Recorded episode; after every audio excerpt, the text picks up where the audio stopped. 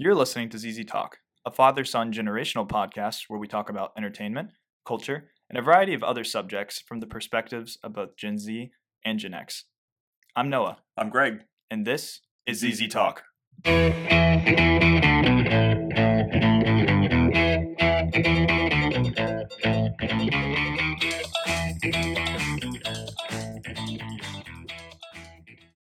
Hello, hello, and welcome to the show.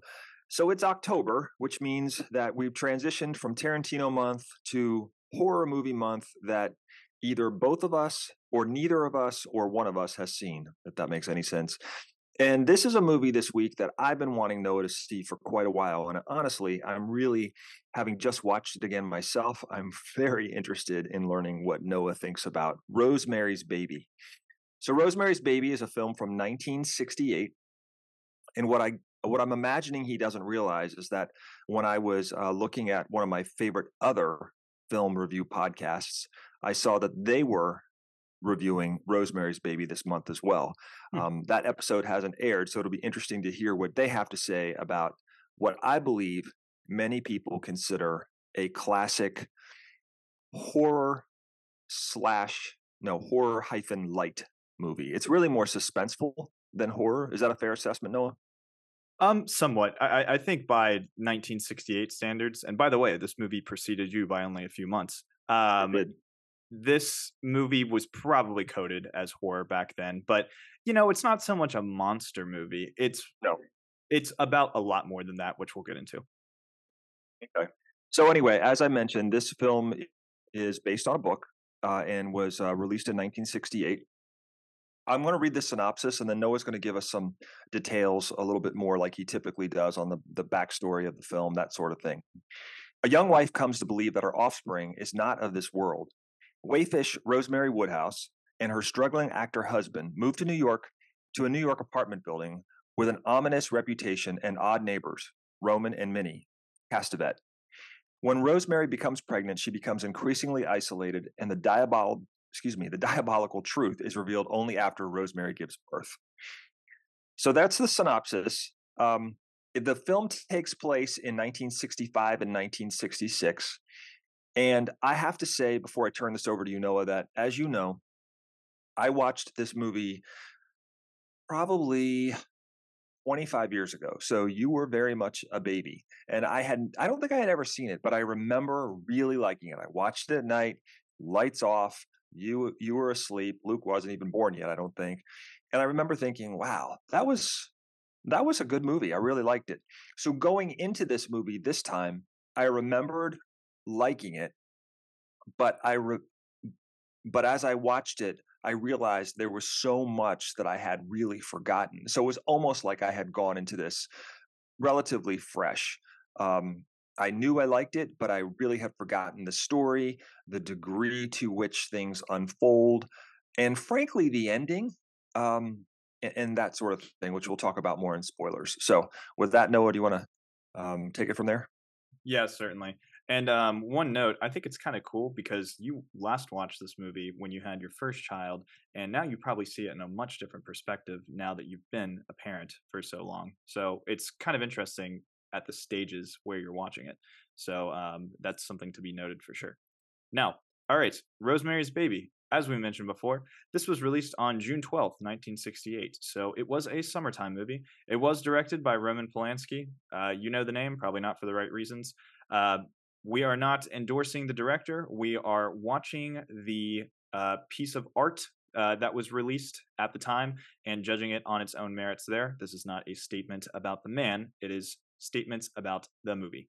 Um, the budget was $3.2 million and the box office return was 33.4 million. So easily a runaway hit, especially back in the day. Adjusted for inflation, uh, probably made around 100 million or so, uh, generally speaking, in today's terms.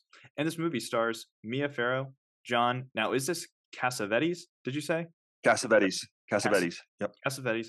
Ruth Gordon, Sidney Blackmer, Maurice Evans, and Ralph Bellamy. Now, as we mentioned before, this was based on a book and it was released by Paramount Pictures.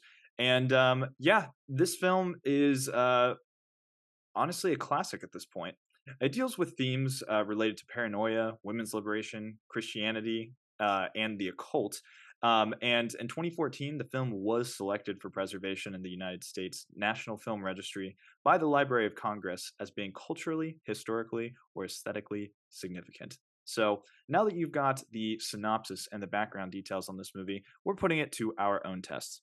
As I mentioned before, I have not seen this movie. This is actually my first time, and that's one of the points of this month is one of us has missed a classic movie, or both of us has, and we are just basically seeing how it holds up at this point. And uh, for me, I didn't really have expectations going into this movie. Um, I knew generally what the plot was about, and I remembered in the past you had said it's a very good film. So that was maybe 10, 12 years ago or so. And now that I've finally seen it, I'm uh, interested to compare our thoughts because I watched this last night in one sitting, and it is a long movie, definitely. Uh, I think it runs about two hours and 15 minutes, which is over the line for horror generally, and um, definitely uh, definitely one of those films where it takes its time, and we're going to go ahead and see how much we liked the execution of that. So, without further ado, what did you think of Rosemary's Baby 25 years after you had seen it? Yeah.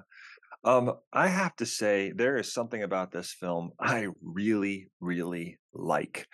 Um, it's long, it's plotting. It takes a while to get to a crescendo that we can talk about in, or a climax that we can talk about in spoilers. Um, but I, I think this is a this is an appropriately, interestingly creepy film that I think does a lot of things right. It the suspense builds very effectively the performances, um, while universally lauded, I think are quite solid. Um, there are lots of things that fall into place pretty well in this movie. And therefore, I just thought it was, I was entertained the entire time. I watched it in three settings because, you know, me, mm-hmm. um, I, I, just, I really wanted to watch it in the dark. Mm-hmm. Um, I wanted to. The dogs were with me for half of it, and then they had to go to the kennel, and so I watched the, the second half of it the next day by myself. And um, I just there's something just kind of fun about that experience. Sure. But truthfully, there were times uh, after the dogs were were gone because I was getting ready to head out of town on a business trip that I and I don't get creeped out or or scared generally, and I did not get scared at all. But I thought to myself, am I hearing things in the house? Uh, and I know that sounds silly, and I wasn't necessarily I wasn't scared, but I just thought this movie's playing with my mind a little bit, and I kind of like that. There are no jump scares in this film, but I think it is executed. My opinion is that it is executed extremely effectively. I think it's like ninety-seven percent on the tomato meter, mm-hmm. uh, and I was looking at you know basically what critics had to say about it, and and many of them considered a masterpiece in editing. I'm not exactly sure why, but at the end of the day, um, I really like this film a lot. I think it does a lot of things well. It's not t- particularly scary, but it's eerie. I'm not even sure it's creepy, but it's eerie and uh, mysterious enough to make it worth the watch. Yeah, sounds good. Um, I echo a lot of your same sentiments. I think this is a very good movie, and you know us. I'm so glad. I was not sure as I was watching it. I thought, oh, Noah's going to say he was so bored, but oh, no good. I think about all the movies that I watch. Um, yeah, but yeah, this film I do think it is a bit overlong, but I think for the most part, a good two hours of it is not wasted at all. Um, and I, I think that that speaks to how much quality this movie has. I think it's really a masterclass, uh, especially an early example of manipulation, exploitation, and uh, the antagonists. I really appreciate how they're presented comparatively to how they're presented in other movies. Um, there's a lot of understated things in this film, and like you said before, it's not necessarily scary, but I could absolutely see how it would be terrifying back in the day. And I'm kind of judging it based on its merits then, but it still holds up now in terms of quality and how it kind of gets in your head. And that's something to be said about this movie. Now, I can't say that I was like really thinking too much about it after I went to bed or hearing anything, but I think the movie does a great job of making you guess what's real and what's not, and that's portrayed through the lens of the main character. So, in many ways, this film invites you to really be part of the movie. It has a really good aesthetic, uh, very good acting, and it unfolds in a way that's a slow burn, but is very, very effective in its execution. So I think for the most part, this film did a lot of things right, and it's just a really, really early example of just how good a psychological thriller, somewhat horror movie could be without going over the top. And um, I'm not sure if jump scares existed back then, but this is also great proof that you do not need 30 jump scares in a movie to be effective in your terror, your horror, or at least giving the audience some general feeling of uneasiness. So hmm. that's my thoughts on the movie. Uh, we can definitely move into uh, spoilers in a minute if you'd like to. Yeah. Before we do, let me just say this, and I'm sure you have as much as said this, and I thought as we were going to talk about this, this would come up. This movie is way ahead of its time. I oh, mean, yeah. can you imagine? This movie is 55 years old, and there are some sequences in this film that are that cannot have been anything but new to most film watchers at the time, right? Yeah, and I see so much of some of the past movies of the last 25, 30 years taking heavy inspiration from the surrealist sequences or from just the way things are set up in the camera shots.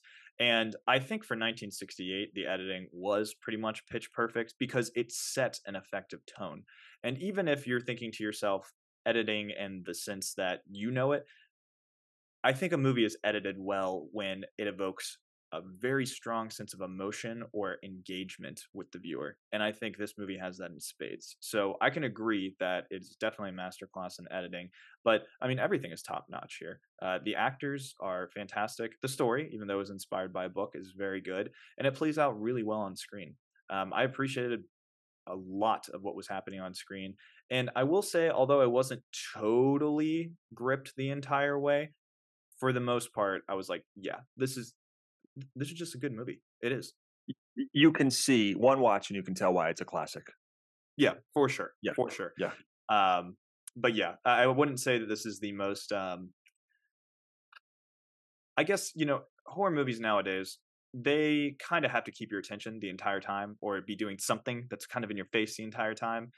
Uh, you know, sometimes I appreciate how it can just take a break for a while. You know, mm-hmm. and it can just this movie doesn't meander, but things happen uh, things happen and you don't really know what's going to happen next. If it's going to be a dream mm-hmm. sequence, if it's going to be some kind of psychological twist, if it's going to be some kind of, I, I have no idea. But um, yeah, I can only imagine how much of a treat this was to see back then. It was uh, definitely a good watch now.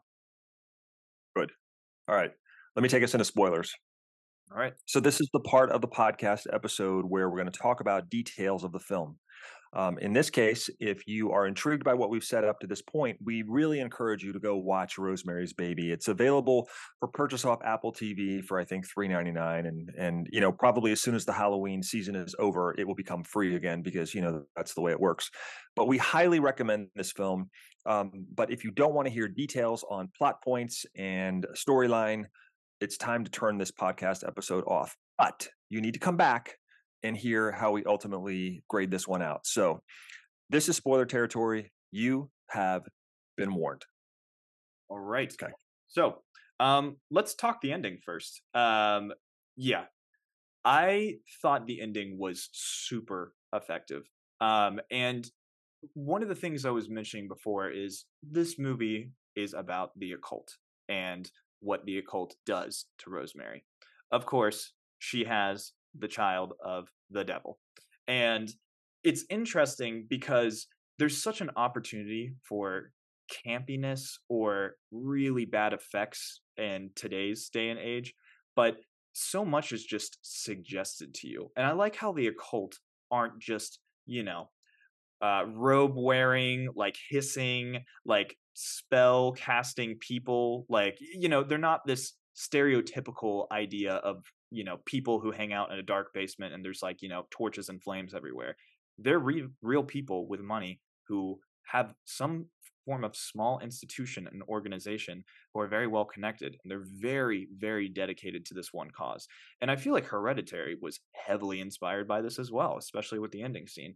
And you know it's just a great way to she kind of just stumbles in and they're having this get together the shower almost of just taking care of the baby and they invite her to just you know take care of the child and they even say themselves you don't have to join just be a mother to the child. And it's weird because you would think that they would be shunning her they would be trying to maybe threaten her if she weren't to take care of the baby. It just goes to show how used she was and that's such a huge theme of this movie is how gaslit and exploited she was um, by really everybody that she knew there and i think it's a really effective uh, way to use horror in this instance because she looks at the baby and uh, she looks at it in horror but we never see it we're uh-huh. only it's only a suggestion of what it That's is. what's so great about this movie. We never see the film, or we never see the baby. Exactly. And then she yeah. gives into her motherly instincts despite everything. And she gently rocks the cradle, and that's where it ends. So I love how it's there's ambiguity, but you also kind of know it's suggested as to what happens. Um, it's it's just fascinating the way that cult was portrayed, and it's just people, really. It's just people and it they could be right under your nose. So that's what that's what's so effective about this um, psychological manipulation aspect of it because you suspect things, and especially towards the end, you kind of know who it is, but yeah. They're hiding in plain sight this entire time, and they're not these like crazy, you know. No. That, that is what is people. Yeah, that what's so brilliant about this film is that they're in, they're all in on it. Yeah, right but they're all functioning people like the doctor mm-hmm. um you know obviously the elderly couple are the sort of the ringleaders but there's so many things i think that just work so well and i want to i want to recount a few of them here yeah after the dream sequence which you never quite well during you're not quite sure if it's real or if it's a dream and she wakes up and she has um, all of those marks those scratches on her body Mm-hmm. And the husband says, "Oh yeah, I tr- I trim my fingernails," you know, and uh, you know, there's that. And then Hutch, their friend, who is basically her closest friend, who warned them about moving into this apartment building. But honestly, that wasn't overly done. So I thought this was even more effective. It was just like, oh, beware the story, blah blah blah. Like three different examples of things that had happened over there, and the right, was just a passing was like a passing thing but it wasn't like this oh it wasn't like the amityville horror oh watch out you shouldn't go into this house it was just like oh there's this story about this building and they move in um, and then the neighbors seem all friendly and, and wonderful um, you know the very minute she um, meets the person her, her, friend who's staying with the elderly couple mm. uh, in the in the basement the laundry room and then she falls to her death the way that's handled um, almost immediately you know hmm something is awry here right? The way they it's almost dismissive oh she was such a wonderful girl she died i think you know? the story was that girl was going to be in rosemary's place and then they discovered who rosemary was and then they killed her because she had said only nice things about them. They're like sometimes there's just good people in this world Oh, and oh, that's right. Yeah, yeah, yeah. And so it suggested that she had been pushed out of a window, and it's really clever because they don't kind of wink at the camera. It it's it all fits together, and you just think back and you you know connect the puzzle pieces. When they initially met, the husband was saying, "Oh, you know."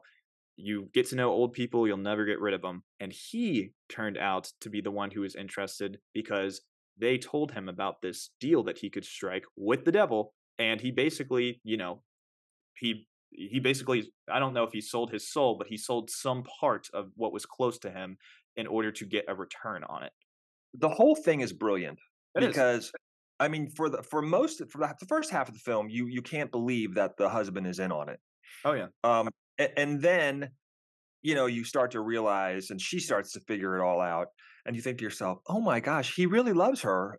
But his his desire for fame is greater than anything. He's ready to to be the you know uh, to uh, the whole thing is just brilliantly assembled. Um, and then when she goes to the doctor and she goes when she's at the phone booth, mm-hmm. and didn't you think it was the uh, older elderly neighbor who was standing outside of the phone booth? Mhm. I mean, the the it's so tense and it's so she's such a victim, and and you you're rooting for her because you want her to to win, Mm. but then at the same time you're like, okay, so is she paranoid, or you know, are all these very nice, seemingly normal people really a part of the occult? And Yeah. then she goes to the doctor, who is Charles Grodin, who's been in a thousand films Mhm. since, um, and he he listens to her, but then he turns her over because he thinks she's crazy and needs she needs help. So uh, here comes Dr. Saperstein and and her husband, and it's just you know it's a winless situation. And then when she wakes up from having the baby, they tell her initially that the baby didn't make it, Yeah. but she hears the baby crying. So I Mhm. mean, there's so much. This movie is so good. Yeah. It, I it's, really it's like this movie. yeah, it's really interesting too because I also appreciate nobody in this movie is dumb. Everybody is calculated, and Rosemary is spot on about her, um, you know, her findings and accusations with the help of Hutch, who obviously, unfortunately, died because of that. And it makes you really question: Is she just going crazy, or is she being expertly manipulated? Which, of Yeah. course, was the latter. But it plays that to such great effect because she'll be sleeping at night and then you'll hear chanting, light chanting. And then um, you know, maybe they're just sitting having dinner in the dark and they just hear and then they just hear um maybe a slight sound. And the husband will joke, "Oh, that's the you know occult guy who lived here, blah blah blah," or that's like the Trench sisters or something like that. Everything, it, like the movie, never winks at you and says, "Hey, this like this is happening. Connect this to this." It so lightly just puts together so many little details that you like put together at the end of the movie. It's it's really brilliantly done, and I think it respects the audience member for that reason. Um, and to be honest, I, I- just I, I think everything was really a, uh the performances were just really really good here, and um, you know Rosemary, I appreciate how she's such a likable character, and she is a good person. She is a good Mhm. person, and it's almost it's always nice when the good guy wins. So many American movies do that, but it's almost an amazingly simple thing that you don't often see anymore. Is even if the good person does everything that they can do, they can't come out on top, and it's technically the bad ending. They don't Yeah. die. They don't really, really get harmed or anything, but they're this victim. She's this victim of so much orchestration against her and then the, just the violation of her body for that and it, it it just it all comes together in a way that's so imperfect but perfectly done right? Because we always like to see a protagonist win. She does everything right but she still can't win and i think that's kind of a hard reality of some things in life that are not Mhm. necessarily portrayed in movies because a lot of people love the feel good endings and i can respect a movie that kind of says well no. Our protagonists they're a likable character. You can empathize with them but at the end of the day they can't win because other people are in on it and of course an entire occult would be able to outsmart one single person right Absolutely. And you know, I'm the guy who likes the feel good ending, right? of course But I, I like an ending that makes me think, Mhm. that surprises me. Mhm. And um, there's so much about this film. When I think about Minnie providing the shakes, uh, you know, because, you know, Dr. Saperstein's not going to uh, prescribe prenatal vitamins. They're going to prescribe, or she's going to have, she's going to take control and offer um, or the Rosemary a shake or the dessert it has a chalky undertaste Yes. Or or the the good luck charm that was on the woman in the uh, the friend who ends up you know meeting her demise early on in the film, and then she's wearing it. I mean, there is first of all, I sat there thinking, please don't ever remake this movie because if you do, you will never get it right or never get it done as was well it as not this. remade Uh, well, you know, it seems impossible to believe that in 55 years it couldn't have been redone seven times, Mhm. the way these things go. But uh, has it been? Are you looking it up now?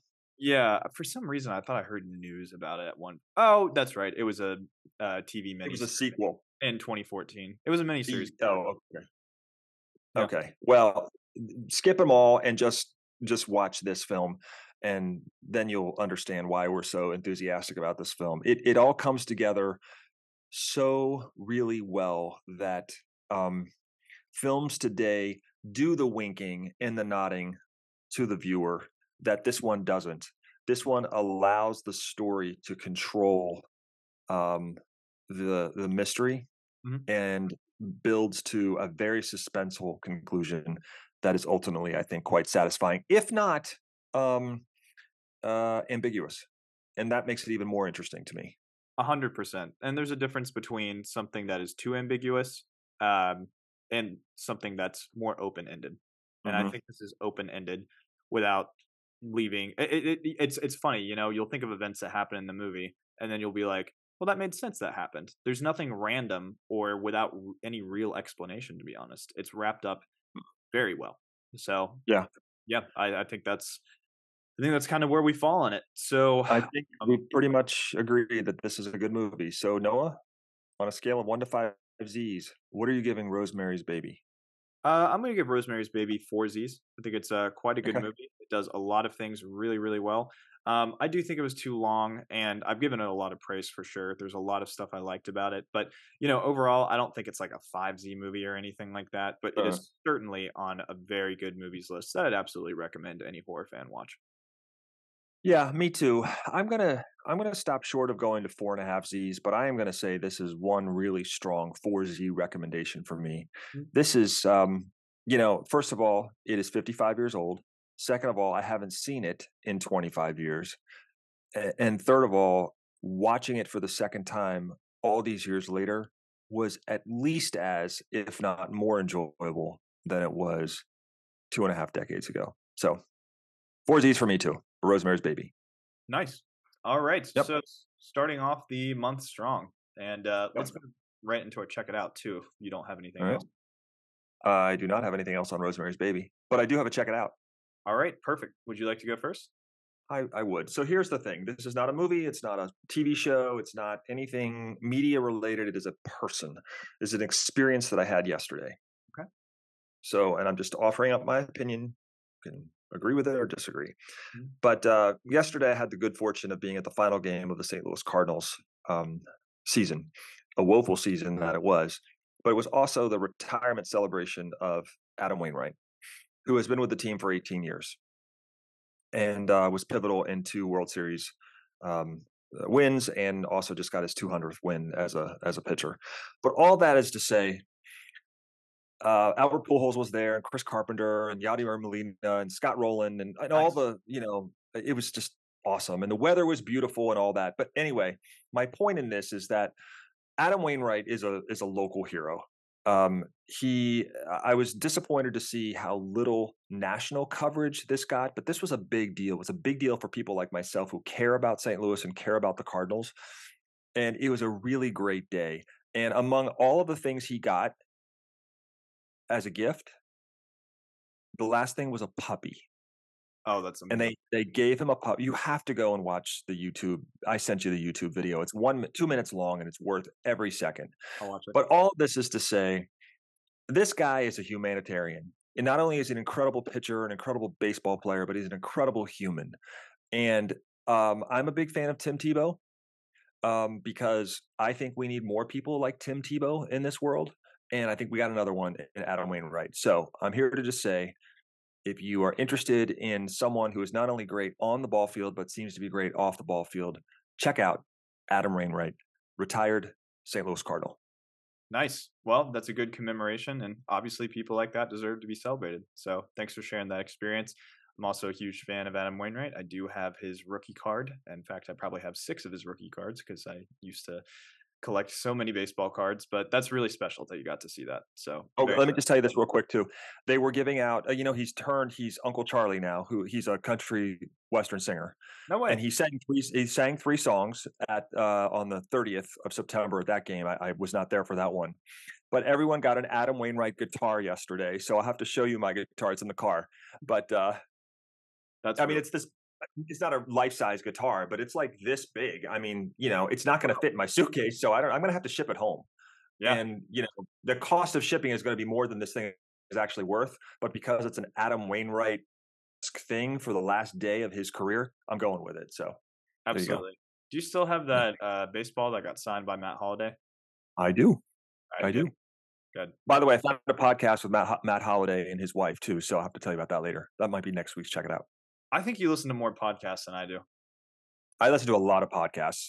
I love podcasts, especially watch- ZZ Talk.